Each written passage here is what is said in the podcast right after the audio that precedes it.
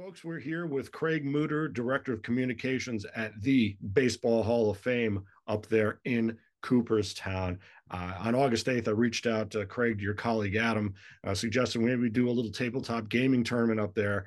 And uh, after some back and forth and some great consideration, we're going to be going there on April 1st. I know it's kind of weird. Apple Football Club, a bunch of our uh, close friends are going to be up there. And so I thought it'd be cool if we could just kind of get an update about what's coming for the hall this year, what kind of big year you've got planned in terms of events and exhibits, and what folks are going to see. What a great date for you too! Two days after opening day, that that, that is wonderful. The the photo you have behind you of, of Doubleday Field, that is a wonderful shot. Must have been from a drone or from an airplane. Um, and in fact, that that speaks to some of the events we're having in in 2023.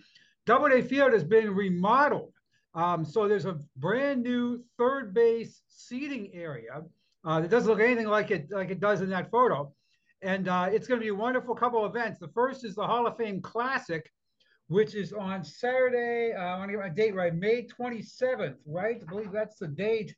May 27th is a Saturday, and that's our that's our annual Legends game where we have Hall of Famers and uh, recently retired major leaguers who participate in a game at Doubleday Field. It's a whole lot of fun, a whole lot of nostalgia.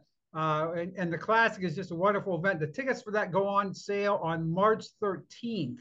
Uh, and then, like I said, the, the, it's Memorial Day weekend in Cooperstown.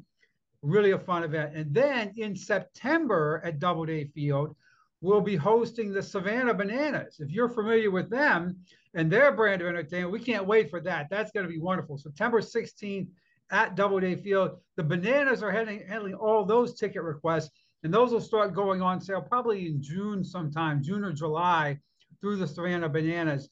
So those are two big ones. And then, of course, the big one we have every year in July, Hall of Fame induction weekend.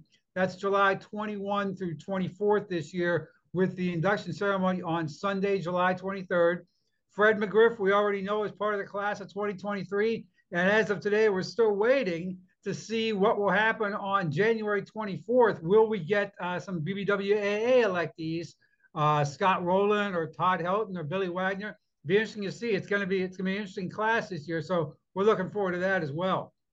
Awesome. That's amazing, amazing slate of events. For those who've never been, I've never been to Cooperstown. I, I feel bad. Oh, we've got to we've got to take care of that. Please, please let us know so we can roll out the red carpet for you. we're coming up. We're coming up. If you come up before that, though, or if you come up uh, separately from the group, do let us know. For for those who are not familiar with Cooperstown, getting there and finding accommodation, what are kind of some of the insider tips for uh, seeing the primary exhibits at the hall and getting around town? So Cooperstown is a literally a one stoplight village of about 1,800 people here year round. Uh, and it's located at the base of Otsego Lake, uh, which is kind of in between the Adirondacks and the Catskills, if you're familiar with New York State. Uh, so it is. It, it, you don't get to Cooperstown by accident. Let's say that you you you plan that trip, but it is so well worth it. Um, just an absolutely beautiful setting, um, and and really is small town Americana at its best. Uh, and right there on Main Street, the National Baseball Hall of Fame Museum, you drive down, and there it is. I, I, I can't tell you how many people have told me over the years that they're just amazed. They're just driving, and all of a sudden, here's the Hall of Fame, the mecca of baseball. Uh, so what we tell folks is, especially you know during during the summer months, um, housing eh, or, or, accommodations can be a little tight around here because people like to come to Cooperstown. So we always tell them, you know, you, you can look in Cooperstown, and if you find something there, great. If you don't, try Oneonta, New York. Try Utica, New York. They're a little bit further away, uh, but you can find housing or accommodations, especially during Hall of Fame weekend uh, when things get pretty crowded. Last year, for uh, for the 2022 election, we had about 35,000 people in town. So that's like you know basically 25 times the size of the of the village, expanding over that weekend, and people stay all, all over the place. Our record crowd, of course, came in, uh, in 2007 with Cal Ripken Jr. and Tony Gwynn. 82,000 people in the village. It was an incredible sight to see. It was it was just it was baseball heaven. Wow, wow, that's amazing. Uh, you know, speaking of baseball heaven, how great is your job, and how long have you been with the Hall? it is a great job. I've been here almost 15 years now. I worked uh, the first 17 years of my career. I worked in newspapers, and uh, the second the second paper I was at was in Utica, right up the road. And I'd never been here, never lived in Central New York. But one of the reasons I came here was I had a chance to cover the Hall of Fame through that paper, and so I got to know the the PR guys here. Never really thought I had any any illusion about me working here but one day, the guy used to be my boss called me up and said, "Hey, would you like to talk about this job?" And I said, "Yeah, you know, would I like a guided tour of heaven? Sign me up. I'm ready."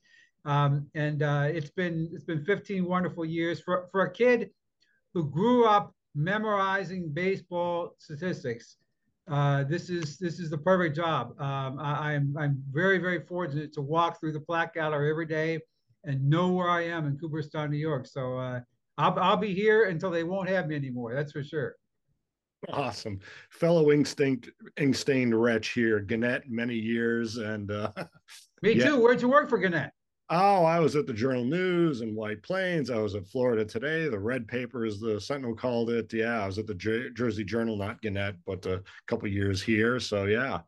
Very nice. Yes, Utica was a Gannett paper for many, many years, and uh, was was a training ground for lots of people who went on to higher positions in Gannett. Uh, and and I, I loved it. Newspapers were great. I spent 17 years there, and, and it was wonderful training for this job uh, in terms of writing. And then, you know, the baseball background uh, just, just came along with it. So it's been perfect. Awesome. Awesome. You know, what for you is the golden age of baseball? We've talked to some folks, some game designers, and some younger folks say we didn't really have a golden age of baseball. But, you know, what is your personal golden age of uh, baseball? And now with the Field of Dreams game, is this really kind of a, a big resurgence for the sport? Yeah, for me, it was it was the 1980s because that's when I was, you know, that's when I was growing up. You had uh, you had 10 different World Series champions in the 80s. There was parity throughout the game. Um, and, and that was just a wonderful, wonderful era of, of high caliber play. Um, and and I, I have very fond memories there. And of course, then I grew up a Pirates fan. So then the Pirates in 90, 91, 92 had those three great teams that won the division uh, right at the back end of that era. And, and that was really special to watch Jim Leyland and Barry Bonds and Andy Van Slyke and Bobby Bonilla those teams that was that was where my heart was. Now, you know, when I started following the game, it was the 79 Pirates. So I, I can remember that. I can I was 10 years old. I can remember watching game seven of the World Series and I fell asleep. And uh, it was one nothing Orioles when I fell asleep. And I woke up and I said, Dad, who won? And he said, Pirates won, Craig. And and I said, That's great. I'm going to bed. I gotta go to school tomorrow. And if I would known now what I if I knew then what I know now, I would have celebrated a whole lot more that World Series championship. That's for sure. Um, but uh, you know, the game, it's such a special game. There's nothing like baseball in terms of the way the history connects, not just through the years, not not just to say, oh, a 300 hitter is a 300 hitter, which, which pretty much it is, but also American history. The way it reflects what was going on and what is going on in the country at any given time. No other sport has that. And I'm a big sports fan. I love other sports, but there's something about baseball. And, and I've always said, if I could only have one sport the rest of my life, if you said you could only be a fan of one, I would pick baseball and uh, and just be very sad during the winter. For sure, uh, Mr. Stargell here for you, you Pirates fans. Uh... he was he was the guy. That was the guy I grew up. I grew up. You know, he, he was he was the guy, the heart of that Pirates team he and Dave Parker and Kent Tekulve, uh, all those guys, uh, that that they made me fall in love with baseball. And uh, after the after the '79 World Series, after the Pirates won, my parents bought me a World Series encyclopedia for Christmas that year. Uh, a, book by uh, Neft and Cohen, which were uh, two very, very famous baseball authors.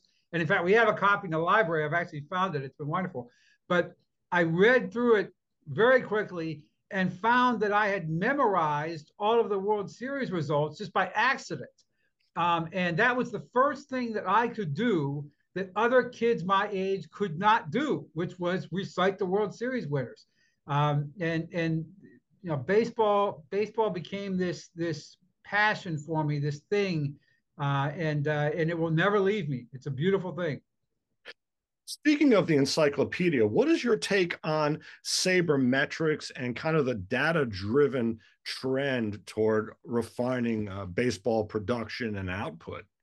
I think information is a great thing. And I think the teams have used that information that they have to their advantage in, in a lot of ways. I do think that there is something to be said for the old school methods that people, that, you know, people who were, were running the game, participating in the game for 100 years, they weren't dumb. They knew what they were doing, you know, and, and, and that doesn't mean it can't be improved on, but it also means that there's some value to, to you know, the eye test and to, to things that, that are kind of being swept away in the analytical, uh, you know, revolution.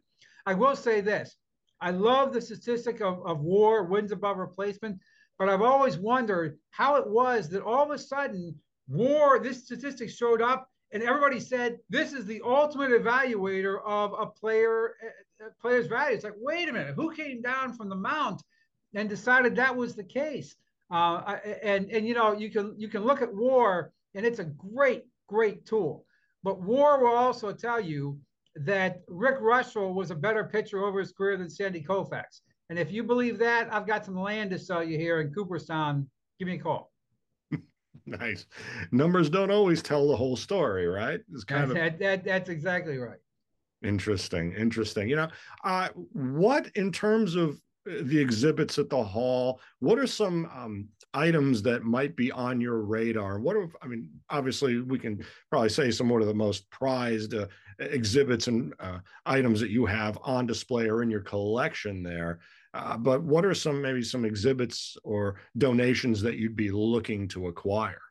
Well, certainly, you know, our our our accessions team, we have a team that that has to vote on everything that's offered to us. So so we take in about 400 new artifacts a year, and that's about a quarter of what is offered to us. So about 75% of the things that are offered to us, we say we really appreciate it, but we've already got 20 Babe Ruth autographed baseballs, and we don't need another one to tell that story. What the curators are looking for is artifacts that tell a unique story. And so those are those are something that they usually come to. Some of us come from the teams. We take in about 100 artifacts from MLB in any given year, but the other three quarters come from private private collections.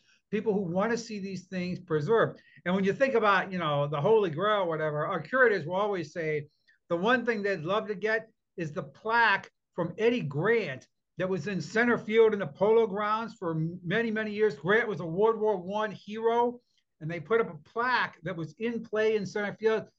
No one knows where that plaque is. So it could have been melted down for the metal, but it also could be in somebody's basement somewhere. I think if, if we ever found that, that would certainly be one of the, the things the curators would just love.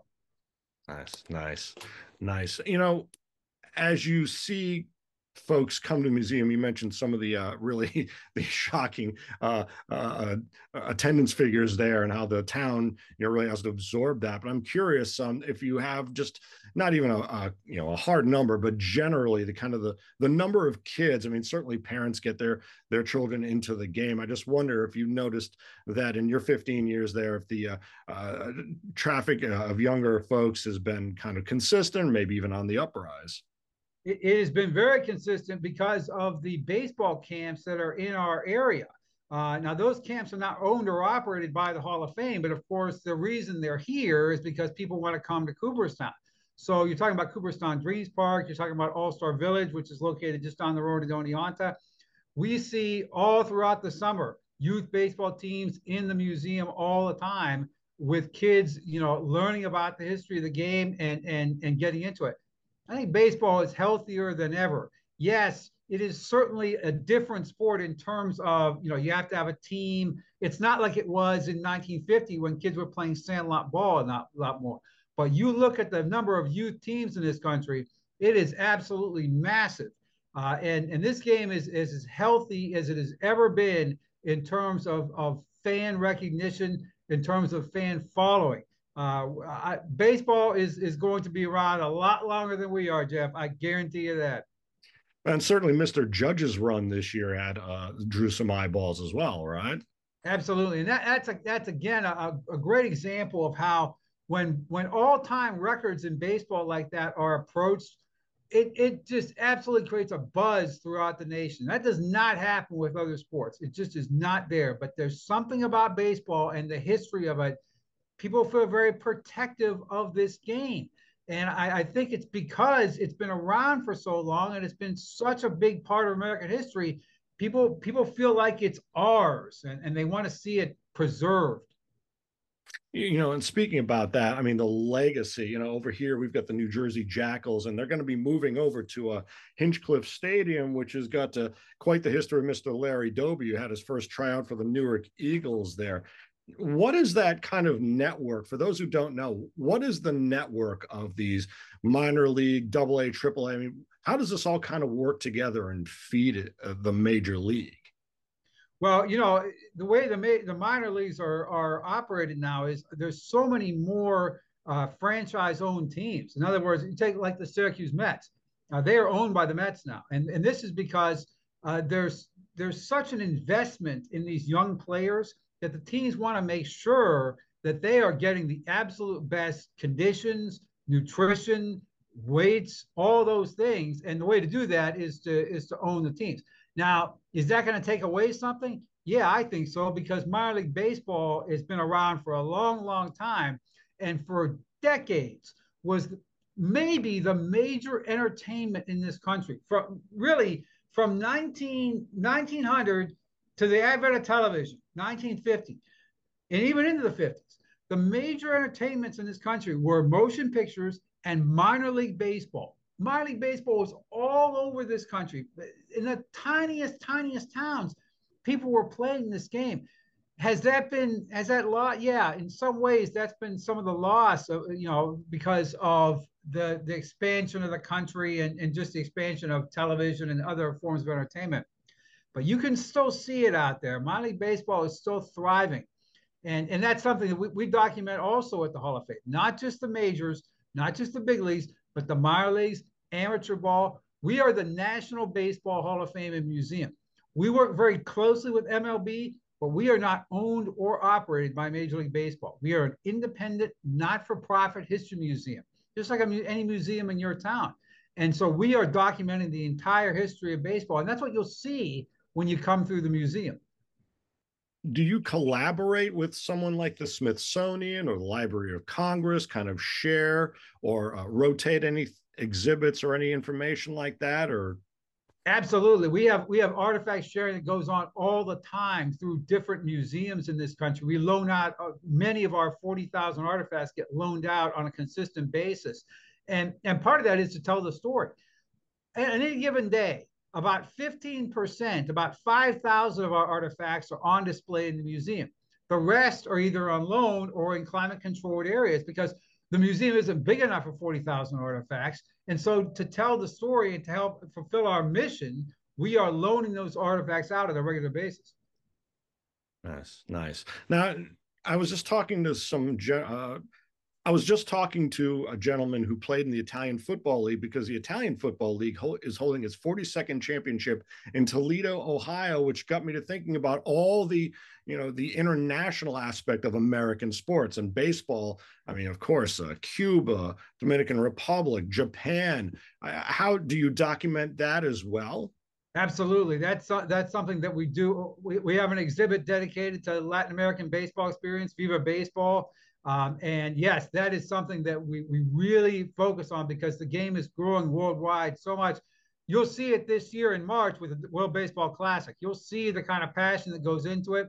And just looking back at history, too, looking at some of the world tours that took place, uh, the 1888 89 Spalding Tour, where the, where the teams went around and they played baseball at the base of the pyramids and climbed up on the Sphinx. Uh, you know, th- those are just, uh, those are uh, timeless moments that happened. And and that's been baseball's been going on like that for so long spreading spreading the gospel of baseball around the world. And uh, and it, it is more popular than ever now as a worldwide sport.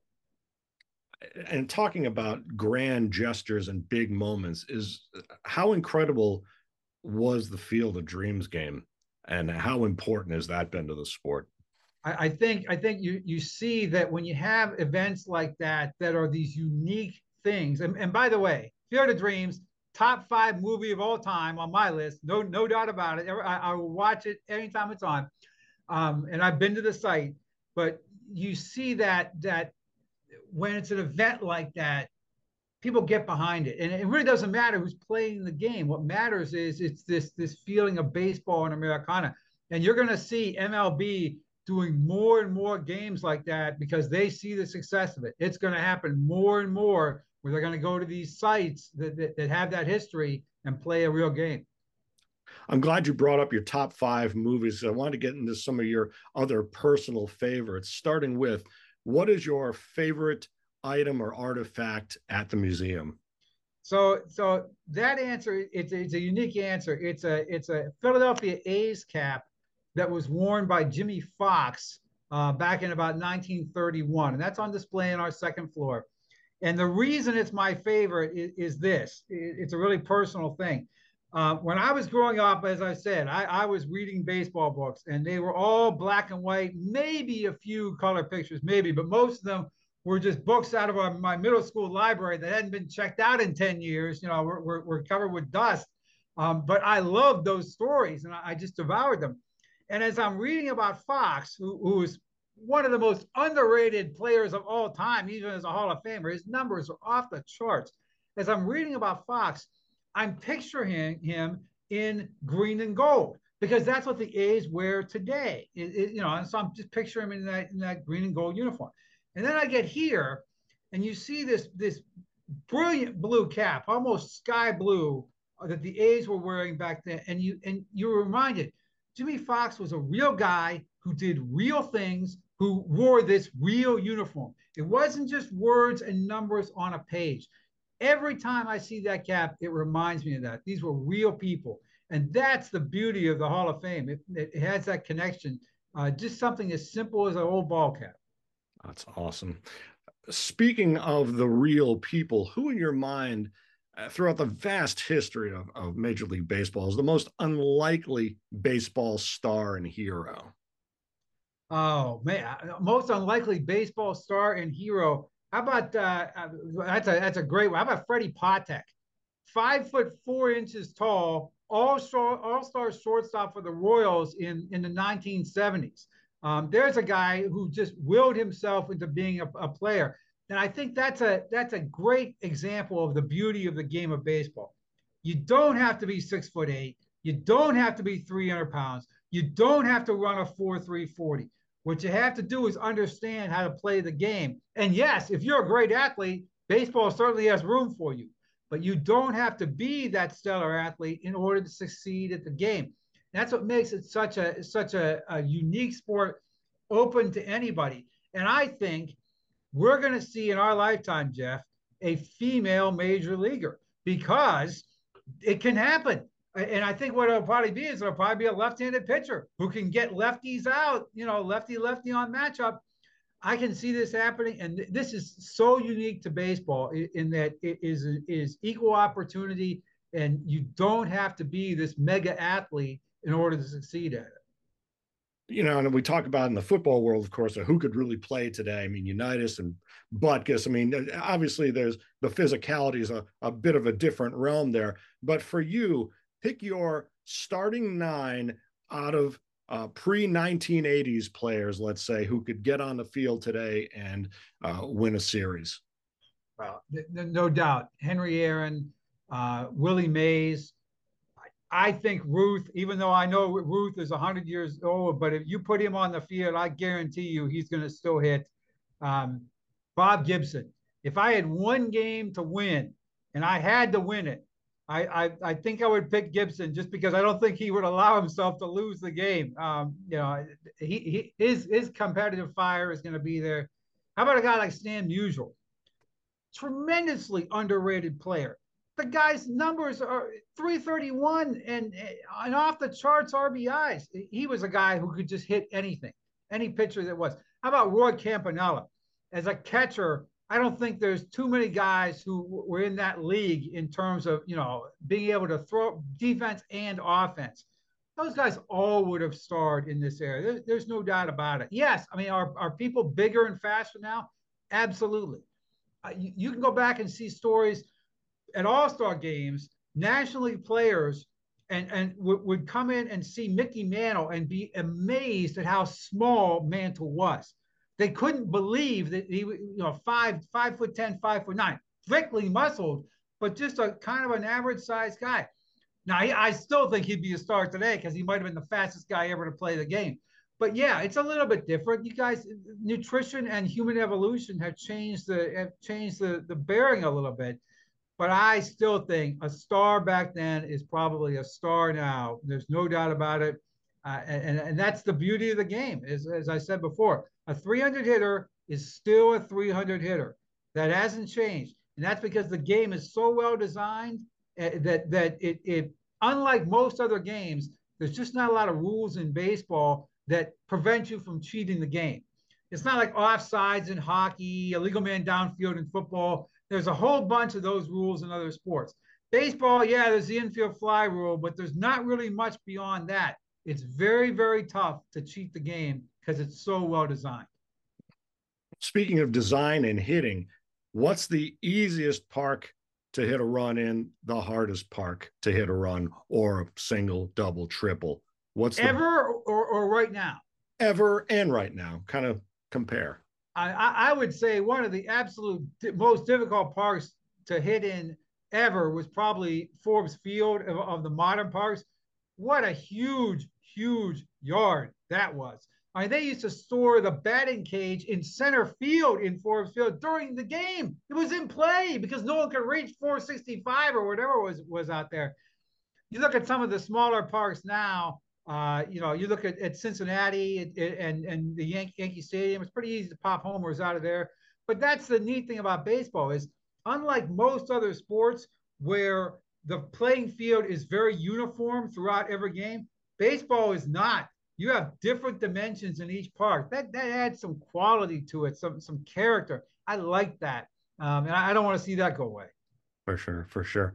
Uh, Got to throw a curveball and apologies for the pun, kind of intended. But uh, uh, for those folks who don't know, you being a sports writer and I having been an editor, front page editor over here at uh, during the peak of the, uh, the recent Yankees, uh, say the 90s and 2000s, every night is election night, folks. I love that quote. I love that. Every in sports, every night was election night. That's exactly right. What was your favorite night on the desk? or out in the field, favorite game, favorite series, favorite moment that you got to witness and cover? I remember I, I got to do the World Series in both 95 and 97 because uh, I was working at a paper in Ohio covering the Indians. So I was at game seven uh, in 97. And I, I, will always remember that. We were, we were, it was a smaller paper. So we were out in the auxiliary box in right field at Pro Player Stadium in Miami. And most of the other writers out there with me had grown up as Indians fans. I had not. I had grown up as a Pirates fan. So I'm watching this game, and the Indians are leading, and Jose Mesa comes on in the ninth. And I'm like, this is it. The Indians are going to win. I, I, can see it happening. Mesa's going to close this down. And uh, oh, by the way, a guy from our area named Brian Anderson, who's now broadcasting for the Rays, was then a pitcher for the Indians, appeared in game seven got a critical out. And so that was my lead. It was, you know, Brian Anderson of Geneva, Ohio was going to help the Indians break the streak. And I had it all written down. And the other Indians fans, the other reporters, in the, they all had this deer in the headlights look like Mesa's going to blow it. I'm like, no, he's not. He's going to finish this. This is it. And I, I watched as Mesa allowed the run for the Marlins to tie it. And then, then they won in the 11th or in the 12th and uh, yeah, just it was amazing to watch that and to be a part of that. Uh, I, I will never forget the looks on their faces. And then I had to, of course, rewrite my lead. That's right. we are nimble fingered folk, aren't we? That's was, right. Was it the Vindicator or the Blade, perchance?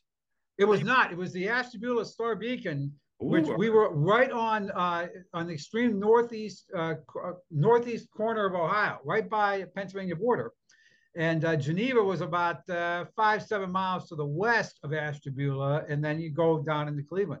Uh, so, but in fact, I grew up outside of Youngstown, Ohio, with the Vindicator. Uh, their sports editor at the time was named Chuck Perazich, uh, and uh, that's, that's how I learned. I grew up reading the Vindicator. Also grew up reading the sporting news. Every Thursday, the sporting news came in my mailbox And that was a huge thing. Peter Gammons writing his baseball notes. I used to devour them. It was so great to have that every Thursday. And of course, all my my my my friends were like, no, we like Sports Illustrated. Like, no, no, Sporting News, much better. And I, will stand by that even to this day. Nice, nice. Uh, you talked about your top movie, top five movies. What about the top book or books on baseball? And I mean, that's beyond talking about the Library of Congress level of collection. My favorite baseball book is A False Spring by Pat Jordan. Don't know if you've ever read that book. It is an absolutely wonderful tale of his career in minor league baseball. So Jordan became a very, very successful freelance writer for Sports Illustrated and many other magazines throughout the 70s, 80s, and 90s. Extremely prolific. In 1958, he graduates high school and is a, a bonus baby pitcher in Connecticut. Signs a $45,000 contract with the Braves out of high school, which then was a lot of money, um, and gets sent to the minors. He has very, very limited success in three years. The Braves eventually release him in uh, in 1962, and it's the story of how he went through that. Absolutely wonderful piece. Um, if you have not read it, I, I, I highly recommend A False Spring. Uh, it is a, a wonderful baseball book. Awesome. If there's one person you could choose to represent the entirety of baseball the athleticism, the spirit, the legacy. One person to someone who doesn't know the sport at all. Who is it? Boy, that you, you don't even give me the Mount, Mount Rushmore. I, I could have given you Mount Rushmore with, with more ease, but I, but for one person, I, I'm gonna I'm gonna fall back on on what may be the greatest player of all time and say Hall of Famer Willie Mays if there was one person who embodied the game and all the skills that it had, Willie Mays could do it all. And and and and and the, the thing is, at the time, even during his career, he was acknowledged that. People who who saw it then knew it. And I I think you know he's he, he's he's our oldest Hall of Famer right now, coming up on 92 years old here in a couple months. Willie Mays was was baseball, and and and boy, that's a well. You want to talk about a tough question, narrowing it down from you know from even from the Mount Rushmore, but I'll go with Mays uh, with the caveat that uh, you could pick five other guys and you'd never be wrong. That's excellent, excellent, excellent. Ah, thank you for that. Um, now, uh, just one last question. You know, we talked about visiting the museum and I wondered, uh, I had asked if you were in the learning centers. I believe that's where our tournament's going to be on April 1st. And I believe there's a, a 1952 or 1956 APBA game in the collection. I just wondered if uh, folks have to make appointments, if they can uh, go and create kind of private tours, kind of archival tours, similar to what something like the Library of Congress or National Archives might do. Right. So there, we have a, something called a VIP experience uh, that will allow you you can custom make this this tour toward to what you want to see. Now that doesn't mean you can see everything because certain things it's difficult but you can custom make the tour for yourself. Visit our website baseballhall.org under the tab special experiences you'll find several things like that that you can participate in. Um, it, it really is. The hall of fame is a special place and for baseball fans it's just a magic thing to walk into the museum, to walk into the plaque gallery, to feel that that presence.